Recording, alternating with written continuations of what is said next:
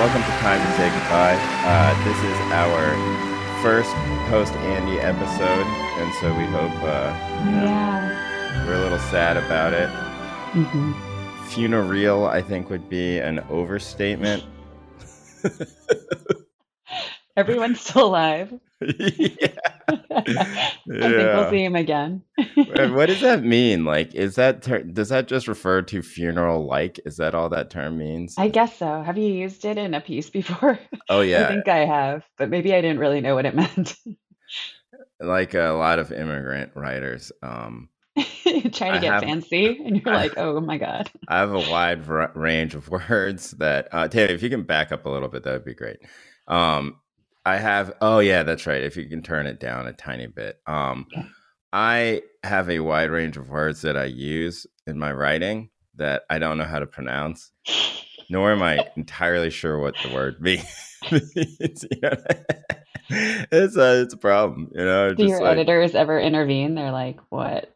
no, they don't intervene. Um, they they because I think I'm using them generally correctly, you know. And words like funereal, like you're like, well, no, actually, you know what? Sometimes I have noticed recently that some of the copy people have been like, I don't think this word is used correctly. So shout out to the copy people. I know.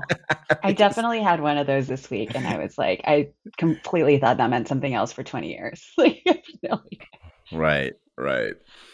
I mean, I there are so many of those. Like, I think when I was in my twenties, I didn't really know what the word conflate meant, and I thought it just meant inflate. You know, and I was like, oh, it's just another word for inflate.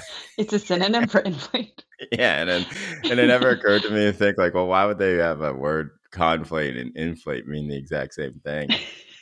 I was like, well, I don't know. Everything English with is flate means the same. right. Like, English is a stupid language anyway. You know, a whole lot of things don't make sense and uh and so yeah anyway tammy um we're going to talk about a few things today we're going to talk about and and then when at the end i think we'll give a little sense of what the show is going to be like going forward we did this last week but for people who missed last week's episode um we wanted to give a little bit clearer of a roadmap for the future um, but Tammy, you're in Chicago right now. I wanted to start talking about this, right? Like, in, it, the the viewers can't see this, but you are clearly in a hotel room.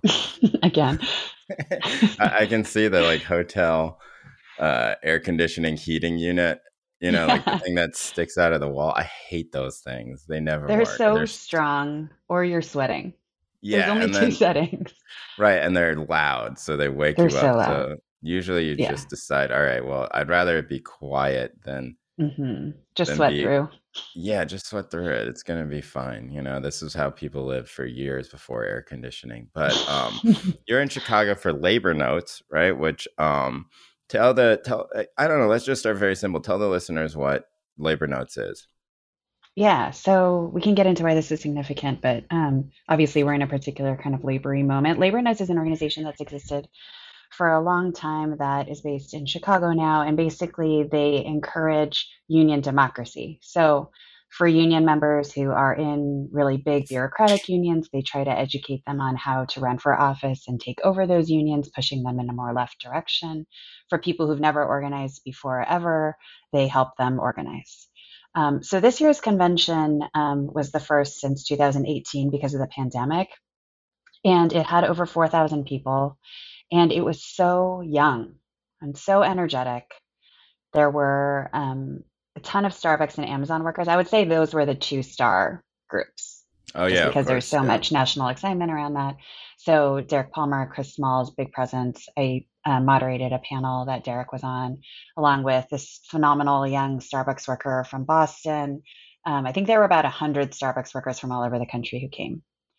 Oh, cool. Yeah, so if you talk to kind of the labor old heads, like people in their 60s and up, I think they were they were all kind of teary. Like everyone was a little misty eyed all weekend, you know, Yeah. looking at the youth. Um, They're- they're but like, this sort of Listen, I've been hanging out with the same 19 people for 35 years at these things. You know, Exactly. I'm so like the people handing out the Freedom Socialist paper are like know, running so- out of copies, you know? Right, So- right. I've had enough of these dudes. For the first time in their lives, they're like, young people want our papers. Yeah.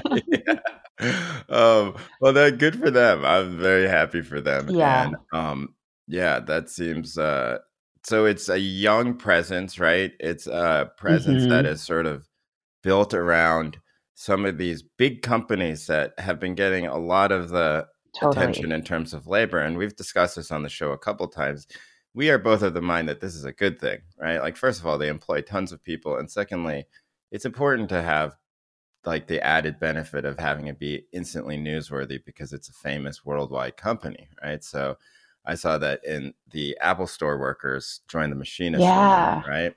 Um, I thought that was a huge deal because I've I've expressed on the show before my deep skepticism that tech workers would end up in um, wanting to go down a role uh, road of unionization. Now, these aren't tech workers, right? But um, and I still think that I'm generally correct about that thing, but uh, that idea. But like, it is interesting to see that within the same company, right? That that you would have this type of movement, right? And that that perhaps that will that will like foment some seeds, especially since you know the big news out here in the Bay Area is that all the tech workers are much poorer than they used to be. They're still rich, hmm you know, but a lot of them took really big hits over the past uh, six months or so. You know, like um, Uh-huh. like some of these companies had to actually increase the amount of compensation that they were giving because the the um, stocks that they were giving as compensation Oh, were see. hemorrhaging so much money, right? And now that is a moment where I think a lot of workers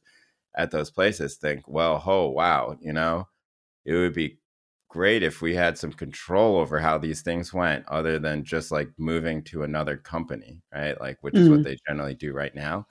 Um, you know, when Oh, everybody's they getting think they way. Yeah. yeah, when everyone's getting hit, then maybe that's a beginning of a way to think about it. I still think it's a very long road because they do Yeah, have they do have so much flexibility, you know. But it's you know, on the other, and they are paid quite a bit. But you know, on the other hand, you know, like the NFL players and NBA players and Major League Baseball players also make a lot of money, you know, I know. Yeah. right, and And they're think all there's a lot of people who I don't know, there's there are those that kind of like left libertarian strain in people who become software engineers and stuff. That's leading to a lot of scrutiny of this the projects they're working on. And so the Tech Workers Coalition definitely had a significant presence at Labor Notes. oh, they And did. the Alpha yeah, the Alphabet Workers Union was there too. Okay, um, cool. which is kind of, you know, it's trying to figure out how to build within Google, obviously not easy at all. But I think uh, to your point, like I think there's going to be some reconsideration of what it means to be a tech worker coalition. Because ideally you do have the really rich software engineers, but they're also thinking about logistics workers and bus drivers and cafeteria workers and that whole and retail workers now at Apple stores. Like, can you build across that industry?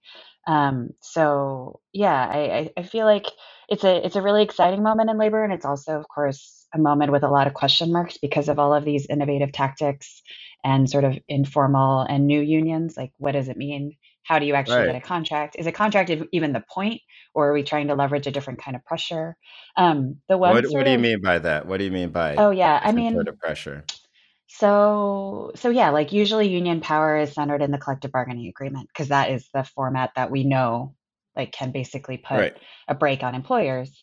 But for some of these formations, like uh, you know, for the tech workers, I think like is that ultimately a goal for a really high paid software engineer? Or are you going to build a kind of solidarity union where everyone is ready to walk out at any moment because they don't want to work on ICE contracts? But Right. they may not want to have a contract because they may still be okay negotiating their wages individually or some, you know, I can see a different kind of thing in certain of those white collar spaces. And I think the same for the Amazon and, and Starbucks workers. They want to get a first contract, but it's going to be very, very difficult. And so, are there things along the way that are going to look different, but they're still operating like a union? I mean, the Starbucks workers are shutting down stores like all over the country somewhat often um, hmm in a way that is very not traditional for unions, where the CBA, the contract, is the center.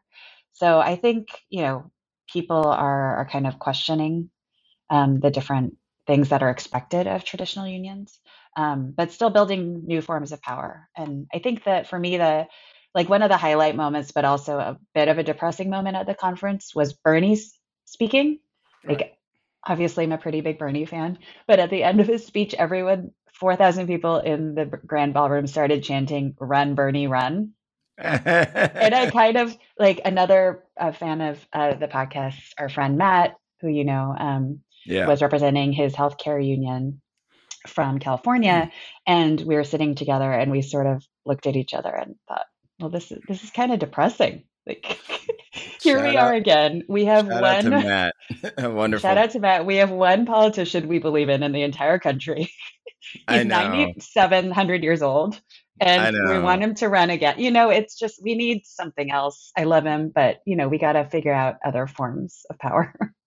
well, yeah, it's a little I don't know. I mean, there's a I I think that um I don't know what it means that the Democrat Party at a moment in 2016 and 2020, I think, where both where it was quickly realized that there needed to be a spate of new people brought up, right?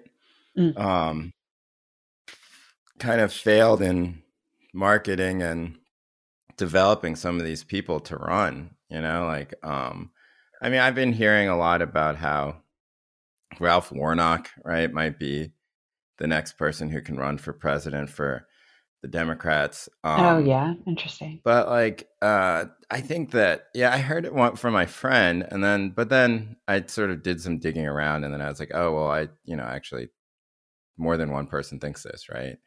But hmm. he's mm-hmm. still, and he's 52, I think. So he's like basically like a freshman in college when it comes to you know teenager.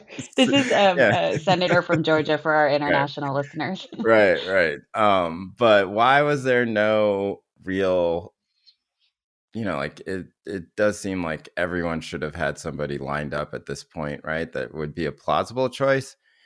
Yeah. But uh, you know, it's it's interesting. You just there's nobody um, who has sort of gone in that void. So the the conversation, everyone seems to have agreed that Kamala is not tenable to run, um, which you know it seems like all the polling does actually signal that, right? And also some bit of common sense also signals that, right? Um, mm-hmm. Some people are talking about Pete Buttigieg. I don't know. I don't think. Oh my lord. Pete has really been setting the world on fire as transportation secretary. Not that it's easy to set the world on fire as transportation secretary, oh, nor do I actually think he's done a particularly bad oh job oh as transportation secretary. I can't live in a country where Pete Buttigieg is president. You can know. though. He's you can. So you can. Annoying. Because you you lived in a country where Donald Trump was president. I know. You know. Let's just be. I mean, he's much worse. You know? This is true. he's definitely better. But yeah, there are much. There are much worse. There are much worse uh, outcomes than a. But um, not I, so. There's not really anybody who's stepping into this void. But you know, like I actually let, us not talk about that. Let's go back to this this yeah. idea. Yeah, so. Yeah. Um, it seems like if we can think of labor notes, and I think it's fair to think of it right as this place where um, it's sort of the messaging, intellectual, and um, in some ways like forward-facing planning uh, place for the left, right, and and for labor generally, and that it seems to be moving quite quickly in a direction where um, some of the old big, big, big unions have have sort of you know they're they're still there right? But mm-hmm. they're they're not like the they're not the they're not the prom queen or prom king. Is that it's a homecoming king? I don't know what these terms are. Right exactly. Is there a prom queen? I don't think we had a prom all queen all of jay's references are based in high school I know, but, but they're based on like an apocryphal high school that I didn't attend. You know, because like I don't know if we, ha- I don't think we had a homecoming queen. What we it's had like was we had Friday this Night like Lights sex education version of high school. yeah, exactly. it's like cobbled together from various television shows I've watched. Because like I don't think we had a prom queen, but we had this like fucked up oh, dance oh, really? called the Thanksgiving dance um, that I was never invited to. But it was like what do you mean you weren't invited? Because it was invite only. What? Because at a public it, school? Well, it wasn't done by the public school. Oh. It was like basically when the schools integrated in Chapel Hill, mm-hmm. all the you know segregationists started a separate dance called the Thanksgiving dance, right? Wow. And the only way that you could get invited, this is so fucked up. The only way that you could invite it, get invited to go to it was that, uh, like they, they, by the time that I was in high school, this had been recast as being feminist, you know, but basically a, uh, some, somebody who was like going to the Thanksgiving dance who was like, a girl had to ask the boy to go, you know? And like you can imagine what the roots of that are right? Oh my god. But are all the girls so how do the girls get decided oh like, at the time that you're know, in high school like debutante there's a there's a blood stuff. test. Yeah i mean it was just all like the rich wow. white yeah. girls in in town. And um they would sort of invite you know some random ass dudes. I don't you know it was i was just say i don't think anyone i knew on the debate team ever went to that thing. So how surprising. my, yeah my little group of friends of of like mostly jewish dudes you know in chapel hill like we were not we didn't go. Jewish dudes and the one asian? Yeah yeah there were a couple of us a couple asians but not many you know and uh, a lot of jewish dudes and um, some people whose parents were like you know ultra liberal political science professors. Like none of us got none of us got to go. But i think they had a queen that's my only point this sounds Anyway, so so- awful i hope this doesn't exist anymore Oh no, it still exists. It still exists. It's interesting how um some of the although I don't know, I, Chapel Hill is such a different place now. Um I somebody, you know, one of my wife's friends from college was over at our house and he had just moved to Chapel Hill last like last year or something. And first of all, the town went from like 40,000 people when I was living there where uh and like, you know, mostly just like kind of a 90s complainery slacker indie rock Mhm. vibe to now being like 60,000 people, I think, you know, so it's expanded. There's tons of Asian people there now. Um, Mhm. okay and it's Yeah. much more, and all that indie stuff is gone just as it's gone everywhere in the country, right? Like, you know, Right. you're not going to have like three record stores on Franklin Street when nobody has the CD player. So, um, yeah, I mean, I don't know. It's kind of, it's, uh, it, but I bet all of that stuff still exists, you know. But I think, like in many places, it's diminished in its power because the city itself has become diversified right and Yeah. it's like much different than it used to be. But let me tell For you, sure. in 1996, it was raging, you know, and um, but still, I would say the cool kids who like smoked weed and were like, you know, disaffected and went on to do great things in life. Um, you know, none of us got to go. anyway, look at you so, now Yeah, you're exactly. recording a podcast in a basement yeah, with somebody, with somebody in a hotel, in a hotel with a, one of those terrible cheap uh, hotel yeah, exactly. With a window unit. um, oh my god wa- with apologies to our parents um, here we right. are The, I was so the next thing I wanted to. So wait. Anyway, the point being, oh yeah so your question SEI about places, things like SEIU Yeah. Teamsters, right? Like they're no longer. Are they no longer the Thanksgiving Day? well it's interesting you're saying that because i mean the starbucks campaign is an SEIU campaign right, but it's right. run by this small part of SEIU that no one really thinks of as, as SEIU, so it's not branded that way. But yeah, to your point, I think so. I mean, the thing about um, UAW and Teamsters, like his, the two historically kind of most corrupt and messed up unions on some level, but also extremely powerful. Um, Teamsters just elected, right? Teamsters for Democratic Right. Union, which basically is a kind of labor notesy adjacent project. Um, same thing with the UAW after the federal investigation being reformed into a one member, one vote system. That was, um, it's called um, UAWD, the D for democracy. Like that's also a kind of labor notes adjacent and advised project. So I think it's two things. It's, it's yes, the power center has shifted towards sort of these independent unions on, at least in the public imagination. Um, but then the second thing is that some of the big historic, you know, sort of power players have been reformed. So we'll see. You know, can All this fix our problems? Fingers Right. crossed. Um, putting on my like big takes hat, right? Do you have another hat? yeah, I do actually. I have my I have my takes Yeah. hat, and then I have my try to be thoughtful reporting hat, and those are my two hats. sometimes I have a trolling hat, but it's like a little bit, you know. Uh, but yeah, so my takes hat is on, you know. All right, so the takes hat is asking you, you know, um, and remind you, we have. It seems like there is some of this which is going towards this idea, which has become, uh, over the past ten years, almost all political action, right? That is not like actual politicians making actions, but is sort of going to a more decentralized model, right? Like where mm-hmm. um, things can happen online, things can happen among a small group of people, right? You don't need to get everyone's approval to do what you're doing, right? A lot of the bureaucracy that used to go into any type of political action is gone, right? And that people seem to be okay with just sort of saying, hey, let's do this, right? Um, the idea of organizing in itself has changed in that way too.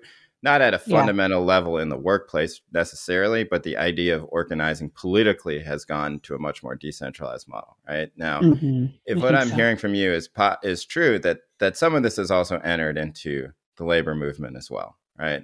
And the takes hat is saying that 10 years for the people who can't uh, none of you can see but tammy can see i'm like pretending to wear i put a head on right now. Um the the takes head is asking all right well we that that type of approach we have seen now and i think that there has been enough years to sort of say that this is true that these types of actions are very good in getting a lot of attention right now, what they're not particularly great at yet, right? And that's for a variety of reasons, including like sort of obstruction and like the, you know, an unwillingness to change, is that they're not particularly good at winning what some might call like substantive victories, right? Yeah. Um, that's what take hat says. That's my take. Can you respond to it? Like what what's the, what's what's a response to that? Like if that was yeah. like something that was floated out there. Yeah, I think the just a quick note on the historical piece. I think people with the long long knowledge of labor will be like, our moment right now looks like a pre 1930s moment, and then the people with who are just coming into the labor movement now will be like, this feels like an Occupy Wall Street post recession organizing, right, right, right, right, moment, right, right, But they're similar. Um, so I think on that, yeah. So so just to take like Amazon and Starbucks, like on our panel, we were trying to talk about how in the hell are you going to get a contract?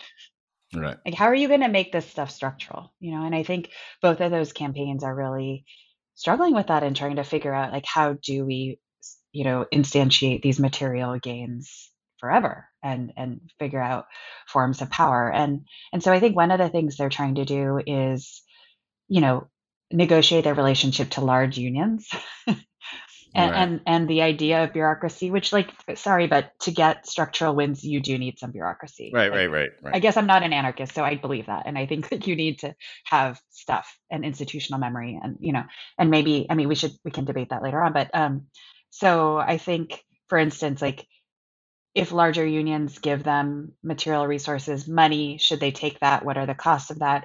Are they eventually going to want to build in these sort of like know, constitutions and big structural things to get to a contract? How much should they be working with lawyers and using the law as opposed to just using street actions?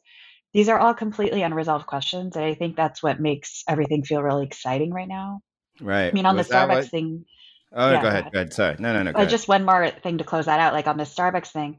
So last week, um, Schultz sat down with Andrew Ross Sorkin from the Times. You gotta love these like quasi journalistic, basically just like cafe appearances, and said that you know he doesn't he doesn't intend to collectively bargain. Like he basically just flat out said he's right, not going to follow yeah. the law, right? Um, and he also simultaneously issued on a flyer to all the employees a two column document that says if you are in the union, you're going to get this, which is less than if you stay out of the union. I saw so that. They've too, raised yeah. right the benefits and wages. So there's they're trying to basically force the union into a situation where they're challenging this notion of okay for any kind of permanence or structure like we're going to beat you back in these ways so um, but that means also that the starbucks union without really having a contract has won gains for yeah people. that's what like I was major gains right, yeah, yeah. it's amazing like already they had raised the wages same thing at amazon right they got wage lifts they got right, benefit right, lifts right, right. no so it's funny. they're it's... sort of bargaining for the entire country already right right that was um, my thought i was like whoa so, like good uh, job guys Yeah, it's kind of like what you know. I'm so mad at you that I'm gonna do kind of the thing that you said I was gonna do, but exactly. I'm not gonna talk to you. you know? it's like I was like, oh, that's kind of cool. Totally. You know, like um, yeah, yeah. He's like, you know, like uh, all of you radicals in the bucket over here, you don't represent all the baristas and the, the they're called partners, right? Like the franchise, part- yeah, the franchise partners across the country you know, and just to spite you, you know, I'm going to give them all like a 20%. just to spite you, yeah, here you go. I'm going to give them a 20% raise and I'm going to pay for any type of higher education that they might go for. and, and, and uh, healthcare is going to be guaranteed, all this sort of stuff. I don't know. I, I, I do think that that was, I came away from that just thinking, oh well, you know, maybe this type of pressure really does work, right? Because like yeah. Howard, Howard Schultz can be as defiant as he wants, um, his words can be, but the substance of it in the end is that they want to. That's a victory for them, right? Now, yeah, whether so. or not it sort of ends, and maybe that's some of you know, maybe that's a lesson. You tell me what you think. Once again, my takes head is on. You are the expert here. Um, Not really. you t- like what? What do you like? Is that? It, do you think that that is going to be an increasing form of of what happens here outside of the of a CBA, right?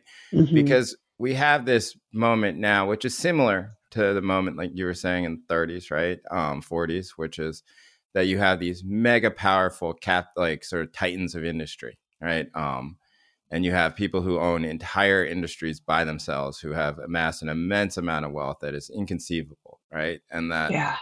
they don't have to really do anything right? Um now uh especially if like they're not going to be held to account by the law right? Which i don't know i mean we've talked a bit about biden's nlrb which is like you know we've agreed is like you know if any if any nlrb is going to do good then this might be the one right? Yeah. But but um, but at the same time, like a ton of power is a ton of power. So maybe perhaps like sort of agitating, making a lot of shame happen, right? And sort of continuing the fire going and then getting them so mad that they have to do something, but that they don't do it within the structure of the of the CBA. Maybe that is like a possibility. Is that is that a lot of what was being mm-hmm. discussed? It sounds like that's sort of like what people were talking about there.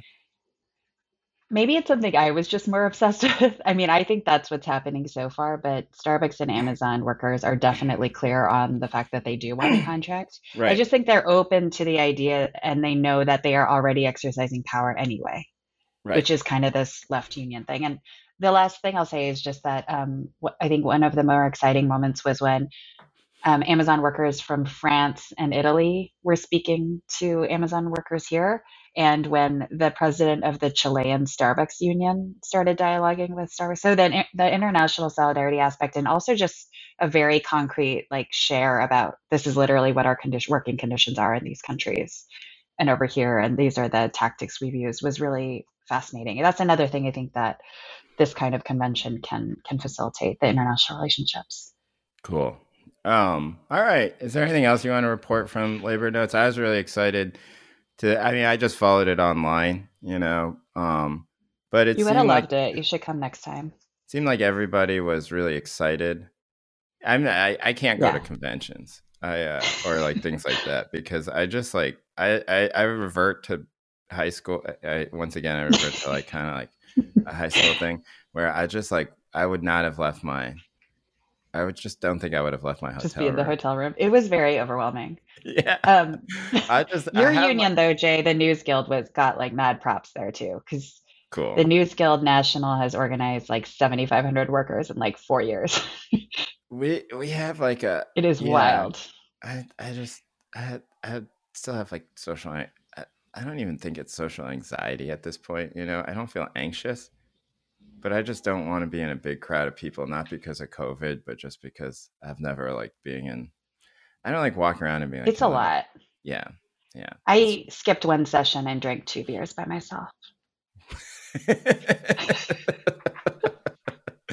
to be honest. It's a good scene anyway. in the novel. In the novel, you know. Um, all right. Well, let's uh, let let's move on here. Okay, I'm looking at our sheet here. We have notes. Um, all right let's uh let's talk about inflation and then let's talk about Mhm. Colombia and let's talk about um We Own This City, which you saw the first episode of, which I absolutely loved as a tele you know, um I loved quite a bit uh as a show. I also like the book a lot. Have you read the book that No. Justin Fenton wrote? He wrote the the the show's based on Justin Fenton's Mhm. book about the gun trace task force.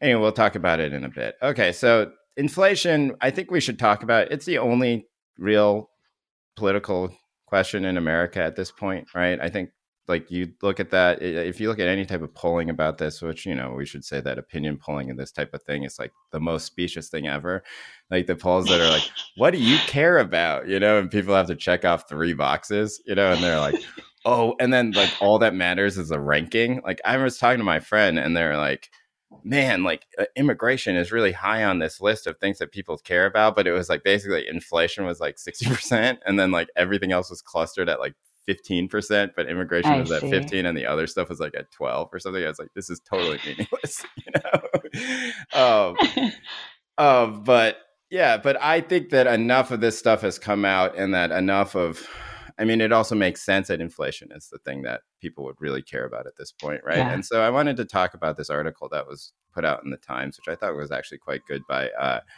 Jan- Janine Smialek. I'm sorry to butcher this name, Jeanna Smialek and Ben Casselman, right? Um, and uh, I thought that it did a pretty good job of explaining what the issue is, or at least framing it in a way that was very clear, right? And so they Mhm. start out with this uh, this librarian in Dallas whose name is Kat Johnson, and Kat Johnson, you know, sort of enters the pandemic with about two thousand dollars in savings, right? Which is not a lot, but that is reflective of a lot of people in America, especially people like librarians who are making about I don't know, like forty thousand dollars a year or something like that, right? Right. And who are still relatively young, right? Um, and she is living in a studio apartment in Dallas and uh, inflation has really hit her hard. She has sixty five thousand dollars in student loans, right? Like it's very hard for her to fill her Oof, yeah. tank with gas, right?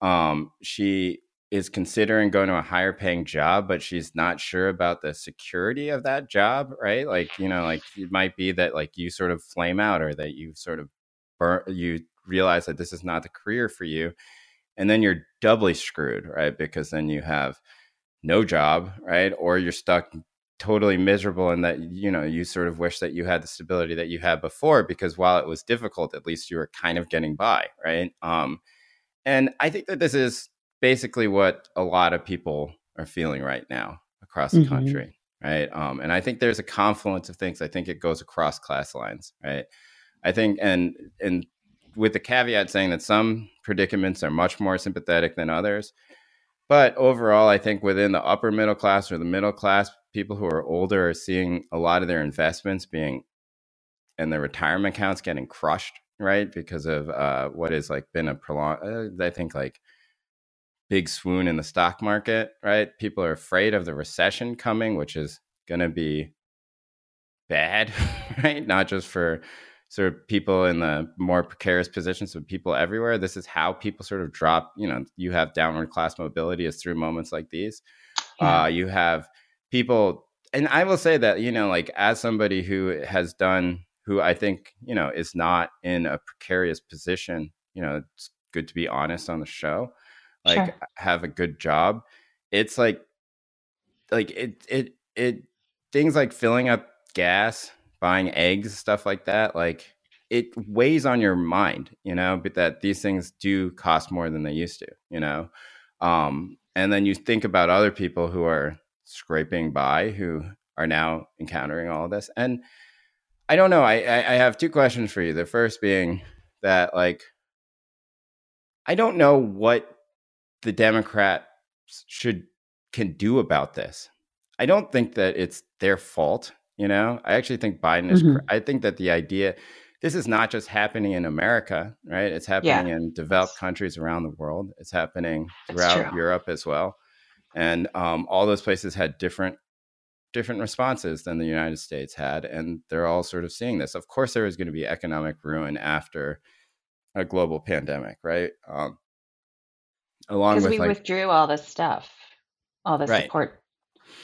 Right, right. And so um I just not really sure what they sh- what the message should do and uh, should be.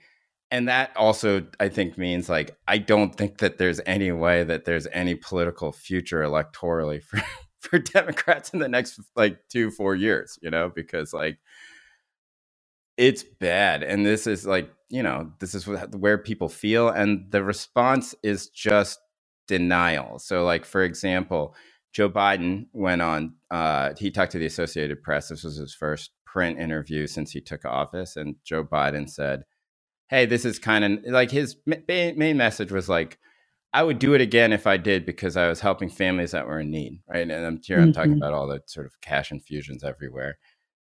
Janet Yellen told me that this might lead to a small inc- risk of higher inflation when I did it, but I still think it was a good idea. And also, I don't think that it was a, I don't think that's why we have inflation. We have inflation because of COVID. Now, you can believe all of that is true, right? And I generally would say that I think all of that is true, you know, but that is a very bad message to give people who are suffering in the way that the librarian that, that, um, that this time story is detailing is, uh, is, is suffering, right? What do you think he should have said instead? I don't know. You know, and that's where that's where I, that's why that's the question I have. Like, what can you say, right? Yeah, yeah. Um, now, are you going to convince anyone who is mad about this stuff that it's not your fault? No, you know, nobody, right? And are there a lot of families who are suffering in this way right now? Yes. And I was like looking recently about at uh, Mayra Gonzalez, uh, Mayra Flores, right, who is a um, the the woman who won the Republican seat in uh, in the Rio Grande Valley, right? Like, and she oh, flipped oh. a she flipped a district that had been 150 years of Democrat rule, and she flipped it. Now, it, there's so many caveats that you can throw out there. Man. It's like a very it's a special election. It's only for six months. She has to run again in November, et cetera, et cetera. Okay. But her message was just inflation if you look at it. I see. It was just like, I'm a oh immigrant. I was born in Mexico. I'm just like you. I'm not rich. My family struggled. I struggle. And it's because of inflation. It's because of, you know, they don't understand the economy. None of this oh stuff was happening when Trump was president. Oh and it's all, be- and like, that's a powerful message. And like, so what's the response going to be? Like, actually, you know, Janet Yellen said, right. it's, it's like, no, there's no message, right? Um, I don't know. Anyway, that was a very long question. So I don't know, Tammy, what do you think about this? Like, what what what could the response be? Yeah, I'm so torn about this because I think so that like in that Times article and other places, I've been a little bit frustrated about how much the inflation analysis focuses only on the kind of wage and labor market component based and and doesn't talk to, as much about the supply chain aspect or about the corporate profit taking which i think are right. also major drivers of the inflation so i mean wouldn't i wonder if our message could be around corporations um, there could be sort of like the uh, um, a tax on you know I, I think this was like in a Reuters analysis or an AP analysis of this, that there could potentially be like a temporary marginal tax like tax increase for corporations that have made X percent, you know, higher whatever profits during this period or something. It's just something that would sort of point out that it's not bad to have okay wages and it's not bad to have a labor market where workers have some freedom and choice right. because i think that's basically the message that a lot of people are hearing and workers are so desperate to be able to afford gas to get to work that they are actually kind of bargaining against themselves right. you know in the response to inflation. So uh, that i was thinking of that as one thing that we could say that the left could say. Um, are the dems going to do it? Probably not but um, it seems like biden could have said something like that. Like what is the actual crux of the problem here? Yeah i, I saw Krystal Ball on um, on uh, Bill Maher making that argument, right? Like uh, ex- almost exactly what you said, right? That why would you focus so much on things like giving families money to help raise their kids, right? And not focus at all on all the money that was given out during the first stock market crash post pandemic to all these corporations to make them, you know, solvent or or whatever to drive their share prices up, right? Like that right that's a that's a real question, you know. Um, and I don't know. I I think that I think that Krystal Ball and is right, you know, but, but I don't know. It's like it's a lot harder to make those types of like they're they're Yeah. they're interesting arguments. I do think that you can sort of say these people are stealing from us, which is Yeah, that's true, thing. right? Right. Um, and that's why you're suffering. And I think that that's like an effective argument. But now, will the sort of center of the Democrat Party make that argument? No, I don't think so. You know, because like they're going to be supportive of of uh, of corporate America, right? Like they're not going to go on some sort of rant Yeah. about any of this stuff, and um, they would And have there done isn't enough of a kind of like Bernie AOC thing to push that discourse in your view? Because right, but they also like also they would have done the exact same thing, you know, during the I know, but we can, right. but they can pretend that they wouldn't have. I mean, because Yeah, it's not just because of that. Like, it's like, yes, we gave these safety net packages because people needed to survive. And then also at the same time, corporations kept making money and more money than they've ever made before. And that should have been your money. long. And the last thing that we should talk about, let's talk about this show because I I watched it and I really loved it, and I wanted to get You're your a big David. Simon fan. No, that's not true. I'm a big The Wire What? fan. Okay. Um, you don't like his other shows? No, I like. Well, you, you know what? I also like Homicide on the Street, or I I, I like Homicide Life on the Street. I also liked. uh I also liked. I don't think I've um, seen that one. I liked Show Me a Hero. I don't know what that is. What's show me? It's an Oscar Isaacs one that's based on a book about housing struggle in Yonkers. Oh yeah, I saw That that, was one good. too. I like that one too. Yeah, That was good, right? too. Right. and about then I liked The candidate. Deuce also, I didn't- but I didn't not watch the, The the finale was horrifying. My God. Oh, Ruined the I, show. I didn't see that one, but I did. uh Okay, fine. I'm a David Simon Anyway, fan. You're a David Yeah. fan. He's like I am don't too, except he's so, he's so mean on Twitter. I had to unfollow him.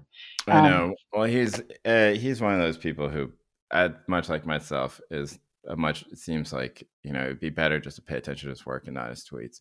But the the so I sympathize with him in that sort of way. But the this show right now to set the scene, and I think a lot of our listeners probably haven't watched this show yet, but it's about Mhm. a story that really did happen in Baltimore, and it's about the there was this group called Gun Trace Task Force, right? And it was a bunch of plain plainclothes officers, and their job was to get guns off the street. And they're run by this guy named Wayne Jenkins. He was sort of the head of it, or he was the head of it. And Wayne Jenkins was a very decorated police officer in the department because he got like results, right? He would he could put drugs and guns on the table, which is a lot of what matters because like you go and you bust somebody and you know, you want the you just want getting guns off the street is like the way that they actually measure the effectiveness of one of these police officers. Now it turns out that Wayne, not to give away everything, but you know, Wayne, I think it's given away in the first episode, right? And it's also in the show description, so this is not a spoiler. yeah. but like Wayne Jenkins was like an extreme, like he was like a cartoonishly crooked cop, right? Like he was like Oh robbing my God. drug dealers. He was robbing uh, citizens that he would just pull over, right? And there was a group of about seven cops who all got arrested under this sort of thing. But the thing that I found interesting about the show, right, is that I think that like for David Simon, it is a, it is in some ways like a departure, right, from what The Wire was. Like I think what The Wire was was showing the futility of policing and that it was a show about how like uh economic systems, the ruin of Baltimore and um corruption everywhere was leading to these types of results, right? And that in that way it was a very compassionate show, I think, for everyone.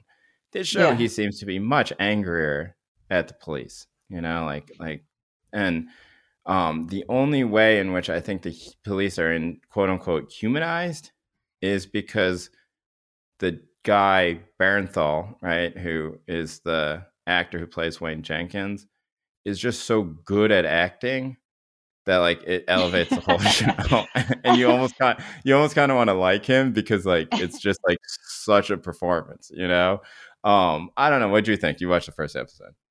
I yeah, so I'm in the middle of the second one. I started getting into it. So it does seem like there's a little bit of humanizing of cops. Like there's a couple cops who are kind of trying to be, do better. And it seems like the feds are looking good so far in the show. Oh yeah, well the feds are yeah But yeah the feds yeah, are but I hear you yeah in terms of the line cops. Um, right yeah, I like it. I think so. What what really struck me is I guess I didn't because I hadn't read the book. I wasn't sure how closely they were going to stick to the actual facts in life. oh it's But very it's close yeah yeah yeah everyone it's is real. Like they're like yeah Marilyn Mosby, like the name of the the Baltimore D, uh, DA is in it, right all, you right so right and like, and and the right? and the mayor at the time right yeah Yeah, and yeah the mayor, yeah. Um, so so that kind of surprised me. I think also they're dealing with this kind of like post Freddie Gray murder question, which right is like, you know, are cops not arresting enough people and doing enough? Are, how are people are people people feeling safe or not on the street? So in that sense, it feels it felt very timely as this kind of like post George Floyd, post Freddie Gray uprising moment of what do we want the cops to be? You know, who in our community actually wants them around and thinks that they're right right right needed. And so in that way, it's kind of painful to watch. There's also like somewhat like just from an artistic perspective, there's somewhat painful like mono like explainer monologues. oh yeah well that's a, I fast But forward that's like like a David yeah Simon issue. Oh yeah, you always fast forward through that. Yeah, I fast forward through everything. That that's the thing. I think that like basically I've lost my critical abil- my ability to criticize television uh, because because every part that's bad I just fast forward through and then I Oh forget that it exists. And so what that what's happened that's is that it's made me think that many more shows are really good, you know, because I just fast forward through all the parts I'm like, there's like. 20 extra minutes of dialogue where it's like a. Vox article, and I like. Didn't Well, see it. okay, so like the all right, for those who want to follow in my footsteps, and I highly recommend that you do because it makes you enjoy television shows Oh much more, and you don't really miss anything. And if you really think about it, it's like, like, are you being a philistine? Yes, in some ways, but should the creator of that show done better and not put in the boring stuff? Yes, you know. And so, in some ways, you're doing them, you're doing them a favor, you You're know, right? editing? Yeah, I'm editing in my own head. It's okay. So like what you do is you watch the entire first episode, right? And you find the characters that have plot lines that Oh my gosh, that Jay. bored you. And then you just fast forward every time they're on screen. Like the This second they is show up ridiculous strategy. No one should do on, this. the second they show up on screen, just hit fast forward. And No one do this. um, now the thing that that Tammy is talking about is that in the first episode there is a lawyer for the OCR of the DOJ, right? It's the Office of Civil Rights of the, and she her job is to in is to enforce a consent decree or to even look into the consent decree that the Baltimore police signed with the um with uh with with the federal government, and so. Uh, many questions arise, which I'm sure is in are in some of your heads right now. Which is like, well, what is a consent decree, right? and let me tell you, there are long sessions of exposition in the show where the oh, the where through conversations, you know, and it's always like like the the sort of the attorney talking to like some grizzled old white so guy. It's like, well, let me tell you, you know, the last time there was a consent decree, which you know, which was defined by so and so, right? Like, and means X, Y, and Z. This is what happened, and then they tell like some joke, and then they drink some coffee or something like that, and you're just like, oh my god, you know. So I've I skipped through all of that. Like, there's an entire plot line of the show so where you could be you could you could be like oh do you remember this thing happening in the show and i'll be like no because i skipped through so yeah. Anyway tammy i agree with you. The for the first time i encountered that part of it i was like kind of horrified because i was like i don't i can't believe they're going to sit here and describe every single thing that happened you know um, and what all these different things are. But you're right it does bring up this interesting question right? And i think about it a lot which is that um, because I think about it in the context of San Francisco, where I think it is quite evident the San Francisco Chronicle, to their credit, has done quite a bit of reporting on this, right? Which is like there is kind of a police strike going on in San Francisco, right? The cops' clearance rate on a lot of this stuff is eight percent, right? Like that is stunning, right? Um, they they have stopped basically trying to figure out who is breaking their cars or like small property crimes, all this sort of stuff, right? Like and traffic especially, right? Like all that's gone. They're not doing it anymore. And they're saying, "Oh, it's because we're underfunded. It's because we don't we're not getting paid enough, whatever." Right? Like it's sort of a strike, right? It's like an unofficial strike that they're that they're doing. And when you think about it, they're like, "Oh, well, a lot of the reason why we're doing this is because we're demoralized because of what happened uh, two years ago. Right? There are nationwide protests against us, and the idea is kind of say like, it outright. no, No. Okay. No, no. But this is what happens. Everyone talk- knows. I've talked to, you know, just in reporting, I've talked to some police chiefs and I've talked to a lot of people who work with police, right? And they'll tell you that quietly, as but they'll say it as in morale was hurt during those protests, right? Um, but I think that at the end, it's sort of like it, it's much more of a question. And you know, it is true that all police police academies in big cities around the country are empty, right? Like they're having a very hard time finding who the police are going to be who who are going to replace the people who resigned um, or left or retired early um, in you know during the last two years during the pandemic because police like every other industry did have some you know increase in people who who left the workforce. Um, but the show starts off with a scene where the person that I fast forwarded through every scene of afterwards is uh, witnessing a uh, you know like an altercation between some police officers and some you know black teenagers right and mm-hmm. that what happens is that the police officers eventually after like some struggle say police yourselves they get in their car and they just drive away and they're like we right. don't care right now I thought that was a very, very interesting way to start the show, right? Because yeah. um, this, in some ways, is right wing talking point, right? Which is that these police, that the police are afraid to police, right? They're afraid that somebody's going to record them, right? And the way that David Simon um, and uh, decided to pick this on the show is basically a faithful rendering of what that right wing talking point is, right? Mm-hmm. Now, is that true? Now, I would say that like I think that it's somewhat true. You know, like I do think that these encounters happen. I do think that some neighborhoods are being completely unpoliced at this point, right? Really? Wow. Yeah, yeah, and like um and I don't think that necessarily that means that like any rise in crime is going to lead to that. You know, I also think that like it's important to keep into context that like in places that had zero defunding of police, the places that had zero protests, right, and have had zero decrease in their police force, that like murders are going way up in a lot of those places too, you know? And mm-hmm. so like it's not like a cause and effect thing. But I do think that like the thing that David Simon is depicting at the beginning of the show does happen somewhat. And like I I, I don't know, I find it so interesting that he starts the show that way. Right. Yeah. Because like what's like what is what's he saying then, right? Like um outside of that's like this is true, right? Yeah, that's why I felt like there is a little bit of the wire thing in the in the kind of both sides or all sides You know, he is trying to kind of get a 360 on it. Is this a are these questions that come up in the the book that the show is based on? Yeah, yeah. Uh, okay. But I mean, there's a I first of all, I think that Justin Fenton is a very good reporter, you know, and I also think that the book is quite good it's not a scintillating read in okay. the sense that like because he's a reporter, you know, and like there's but for me, I loved it because like it was thorough, you know, okay. and and um and it doesn't thought, move like a novel though. It's not like it's not written like he wanted it to be optioned into a HBO mm-hmm. TV show, and that that was his only intention in doing so, which is what uh-huh. a lot of people would have done. They would have made it right. as salacious right, and streamlined right, as possible. I see. It yeah. was like a full document about what happened.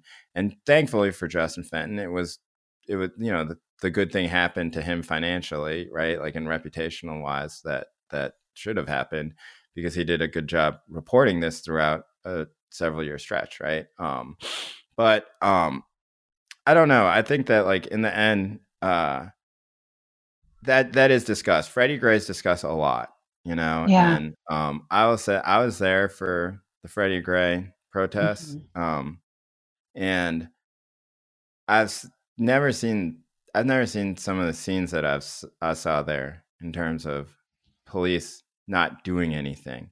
Right. Downtown, I saw um, a group of kids just like smashing in the windows of a 7-Eleven, and there's like ten police officers standing right across the street just watching them do it, right? I mean, like this happened in a lot of cities, but mm-hmm. in Baltimore, it seemed much more pronounced. And it was clearly, clearly, clearly a directive from up high, which uh, the book does go into, to not respond, you know, and that I think that like that has to be something that's discussed within the context of these stories. And I'm glad that the show did it because I think that um, you know, there is this like reflexive way that the left wants to just say like, oh no, like cops are always the same, cops are always going to do X, Y, and Z, and none of this stuff is true.